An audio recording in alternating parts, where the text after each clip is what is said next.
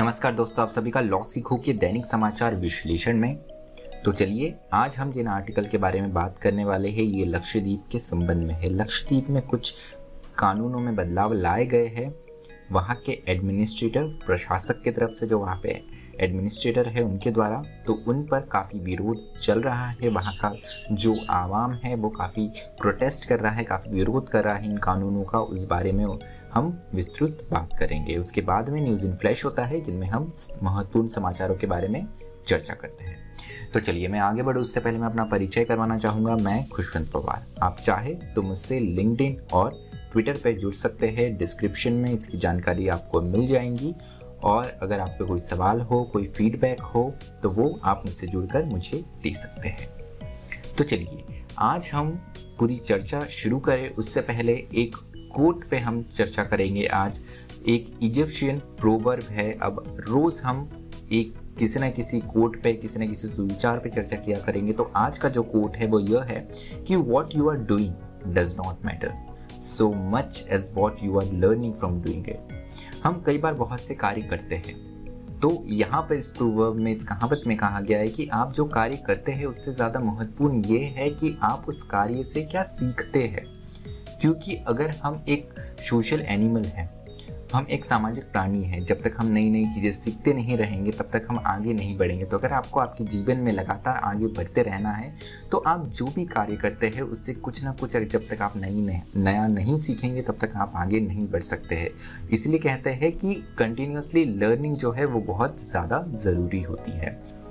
चलिए तो आज का जो हमारा पहला पहला और एक ही आर्टिकल है, ये है एडमिनिस्ट्रेशन जो एडमिनिस्ट्रेटर है प्रफुल्ल खोड़ा पटेल, इनके बारे में। तो ये एडमिनिस्ट्रेटर है लक्षद्वीप के। लक्षद्वीप, जैसे आपको पता है यूनियन टेरिटरीज अब कुछ यूनियन टेरिटरीज होती है जहाँ पर एलजी होते हैं, उपराज्यपाल होते हैं और कुछ यूनियन टेरिटरीज होती है जहाँ पर केवल एडमिनिस्ट्रेटर जिन्हें प्रशासक कहते हैं, वो होते हैं। तो लक्षद्वीप एक ऐसा यूनियन टेरिटरी है जिसमें केवल प्रशासक एडमिनिस्ट्रेटर है। तो यहाँ पर कोई लेजिस्लेटिव असेंबली वगैरह जैसा दिल्ली और पौंडीचेरी में होती, वैसी नहीं होती है। यहाँ पर केवल एक मेंबर ऑफ़ पार्लियामेंट रहते हैं और यहाँ का जितना भी कामकाज है, वो देखने के लिए एडमिनिस्ट्रेटर रहते हैं, जो कि केंद्र सरकार के द्वारा अपॉइंटेड रहते हैं। तो यहाँ पर जो केंद्र सरकार के द्वारा एडमिनिस्ट्रेटर अपॉइंटेड है, उनका नाम है प्रफुल्ल खोड़ा पटेल। तो इन्होंने कुछ महत्वपूर्ण कानून विधेयक यहाँ पर लाए हैं, जिसके चलते हुए यहाँ पर काफ़ी ज़्यादा विरोध देखने को मिल रहा है। तो जो कुछ कानून लेकर आए हैं, उनमें से जो पहला कानून है, ये लक्षद्वीप विकास प्राधिकरण विधेयक है, जिसमें ये शक्ति मिली हुई है सरकार को, जो यहाँ पर एडमिनिस्ट्रेटर है, उन्हें कि चाहे तो वो कोई भी जो अचल संपत्ति है, उसे हस्तान, उसको एक्वायर कर सकते हैं। किसी भी डेवलपमेंट एक्टिविटी के लिए। उसके अलावा यहाँ पर एक कानून एक और लाया गया है जो पशु से संबंधित है, पशु संरक्षण के संबंधित है, जिसमें यहाँ पर स्लॉटर जो है और सेल जो है, उसी साथ साथ जो कंजम्पशन है बीफ का। उस पर पूर्ण तरीके से बैन लगाया गया है। तो यहाँ पर देखने वाली बात यह रहेगी कि ये विधेयक लाने के पीछे कुछ उद्देश्य रहता है। तो यहाँ पर बताया गया है कि जो कृषि संबंधित जो जानवर है, उनका आप स्लॉटर उनका आप, उन्हें आप मार नहीं सकते हैं बिना सर्टिफिकेट के। तो यहाँ पर बात लक्षद्वीप, अगर देखें तो लक्षद्वीप कोई मेन लैंड इंडिया का भाग नहीं है। ये एक द्वीप समूह है, अरब सागर के ये, अरब सागर में द्वीपों का ये समूह है। तो यहाँ पे अगर हम आजीविका देखें तो कृषि जो है, प्राथमिक क्षेत्र यहाँ पर है, लेकिन यहाँ पे कृषि के बजाय यहाँ पे मत्स्य पालन देखा जाता है। यहाँ पर जो सी, जो समुद्र से जुड़ी हुई यहाँ पर जो गतिविधियाँ है, वो ज़्यादा देखने को मिलती है। उसके अलावा यहाँ पर prevention of anti social activities regulation भी लाया गया है।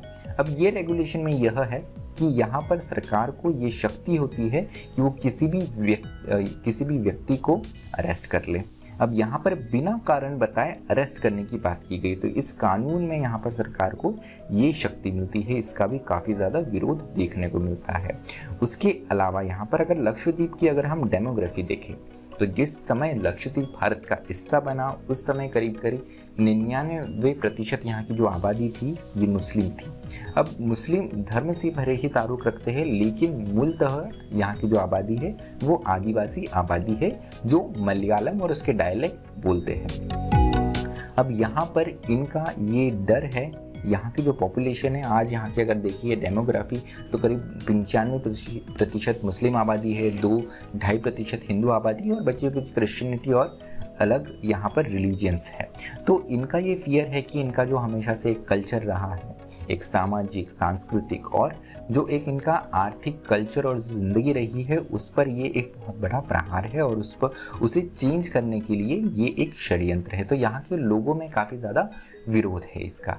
अब ये विरोध इस प्रकार से भी देखा जाता है कि लक्षद्वीप में अब रूलिंग पार्टी जो है, हमारी केंद्र की बीजेपी है तो बीजेपी के जो जनरल सेक्रेटरी है, लक्षद्वीप के उन्होंने खुद एक लेटर लिखा है यहाँ पर प्रेसिडेंट को और जो भारत सरकार है उन्हें कि एडमिनिस्ट्रेटर के द्वारा यहाँ पर काफ़ी ज़्यादा मनमानी की जा रही है। तो जैसे मैंने बताया कि draft Lakshadweep development authority regulation जो है ये जो विधेयक है, इसमें एडमिनिस्ट्रेटर के पास में ये शक्ति होती है कि विकास के नाम पर डेवलपमेंट के नाम पर, वो किसी भी व्यक्ति की, किसी भी रहवासी की, वहाँ की ज़मीन खुद यहाँ पर सरकार के अंडर फोर्सबली ले सके। और अगर वो आवाज़ उठाता है तो यहाँ पर दूसरा कानून इसके लिए तैयारी है, जो कि है prevention of of anti social activity regulation तो अपने आप में ये बहुत चिंता का विषय है, इसीलिए ही लोगों से, लोगों का काफ़ी ज़्यादा विरोध देखने को मिल रहा है। लक्षद्वीप के अलावा यहाँ पर केरल से भी काफ़ी ज़्यादा विरोध देखने को मिल रहा है, क्योंकि जैसे मैंने बताया, लक्षद्वीप में जो मूल भाषा है यहाँ की, जो मेजोरिटी ऑफ़ पॉपुलेशन है मलयालम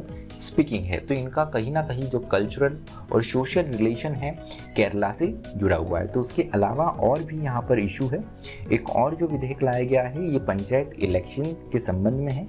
तो यहाँ पर अगर कोई पंचायत मेंबर है, जिसके दो या उससे ज़्यादा बच्चे हैं तो उसे यहाँ पर उसके पद से निरस्त किया जाएगा। उसके साथ ही अगर आपके दो से ज़्यादा बच्चे हैं तो आप फ्यूचर में इलेक्शन भी नहीं कंटेस्ट कर सकते हैं आप इलेक्शन नहीं लड़ सकते हैं। तो यहाँ पर जैसे मैंने बताया प्राइमरी क्षेत्र तो है, लेकिन जो यहाँ की आजीविका है, ये फिशिंग पर, मत्स्य पालन पर डिपेंड करती है। और उसके साथ में यहाँ पर का, यहाँ का जो भोजन है, अब जैसे हमको पता है कि कृषि वगैरह यहाँ पर नहीं हो सकती क्योंकि मेनलैंड इंडिया का पार्ट ये नहीं है। तो यहाँ पर जो भोजन है, ये भी देखने को मिलता है कि मांसाहार ज़्यादा है। तो अगर स्लॉटर वगैरह ये भी आप बंद करते हैं तो ये भी अपने आप में एक समस्या है। उसके अलावा जैसे ये बात भी कही जा रही है कि जो कोस्टल एरियाज़ हैं, इसमें काफ़ी ज़्यादा डेमोलेशन देखने को मिल रहा है, जो कि coast guard violation coast guard जो एक्ट है, उसके वायलेशन को देखते हुए जो कोस्टल एरिया से वहाँ पे जो शेड वगैरह बने हुए हैं, जो जिसे मत्स्य पालन किया जाता है तो कुछ शेड्स थोड़े बहुत बना बनाए जाते हैं वहाँ पे तो इनका भी डेमोलेशन देखने को मिल रहा है। तो इसी सबको देखते हुए काफ़ी ज़्यादा विरोध यहाँ पर लोगों के द्वारा हो रहा है। अब देखने आगे वाले, आने वाले समय में की बात रहेंगी, क्योंकि यहाँ की खुद जो बीजेपी की विंग है, वो भी इनका विरोध और इन विधेयकों का विरोध कर रही है। कि आगे आने वाले समय में देखने वाली बात रहेंगी, क्या सेंट्रल गवर्नमेंट यहाँ पर एडमिनिस्ट्रेटर को चेंज करता है, क्या एडमिनिस्ट्रेटर इन कानूनों को वापस लेते हैं, ये तो समय के साथ ही पता चलेगा। तो चलिए न्यूज़ इन फ्लैश की ओर बढ़ते हैं, महत्वपूर्ण समाचार देखते हैं। तो पहला जो समाचार है, ये यूएस से है, अरुण वेंकट रमन इन्हें यूएस प्रेसिडेंट जो बाइडेन ने नॉमिनेट करा है as a director general of US, उसके साथ में फॉरेन कमर्शियल सर्विस और assistant secretary for global market in department of commerce. तो यहाँ पर इन्हें डायरेक्टर जनरल की पोस्ट के लिए यहाँ पर नामांकित किया गया है राष्ट्रपति बाइडेन के द्वारा। इससे पहले ये counsellor of secretary of commerce advising the department on trade and other international economic affairs तो अगर अभी हाल ही में देखें तो ये काउंसलर है सेक्रेटरी ऑफ़ कॉमर्स में, जहाँ पर ये व्यापार और आर्थिक मुद्दों के मामले में सलाह एडवाइस देते हैं यूएस गवर्नमेंट को। उसके अलावा जो दूसरी खबर है, ये एच एस डोरिस स्वामी के बारे में है। तो ये भारत के एक फ्रीडम फाइटर थे स्वतंत्रता सेनानी थे। उसके बाद में कर्नाटका में बहुत ही ज़्यादा ये फ़ेमस थे। यहाँ पर जो स्वतंत्रता अभिव्यक्ति की स्वतंत्रता है फ्रीडम ऑफ़ एक्सप्रेशन है, इसके लिए भी इन्होंने काफ़ी आवाज़ उठाई है। तो 104 वर्ष की आयु में कोविड से रिकवर करते हुए इनका देहांत हो गया है। इसी के साथ में जब मैसूर स्टेट हुआ करता था, जब यहाँ पे ब्रिटिश रूल था तो इन्होंने quit India movement Bharat Bharat छोड़ो। आंदोलन में भी बहुत बढ़ चढ़ के भाग लिया। उसके साथ अलावा ये जेल में भी रही है, रहे हैं चौदह महीने इन्हें जेल कारावास की सदा भी अंग्रेज़ अंग्रेज़ों के समय हुई है, उन्नीस सौ तिहत्तर से उन्नीस सौ चौरासी के 1943 से 1944 के बीच में। तो चलिए, आज का हमारा विश्लेषण ये समाप्त होता है। अधिक जानकारी के लिए आप लॉ सीखो की वेबसाइट www.lawsico.com भी विज़िट कर सकते हैं। मुझे सुनने के लिए आप सभी का धन्यवाद। इसी तरह पढ़ते रहिए। Thank you stay tuned to law Sikho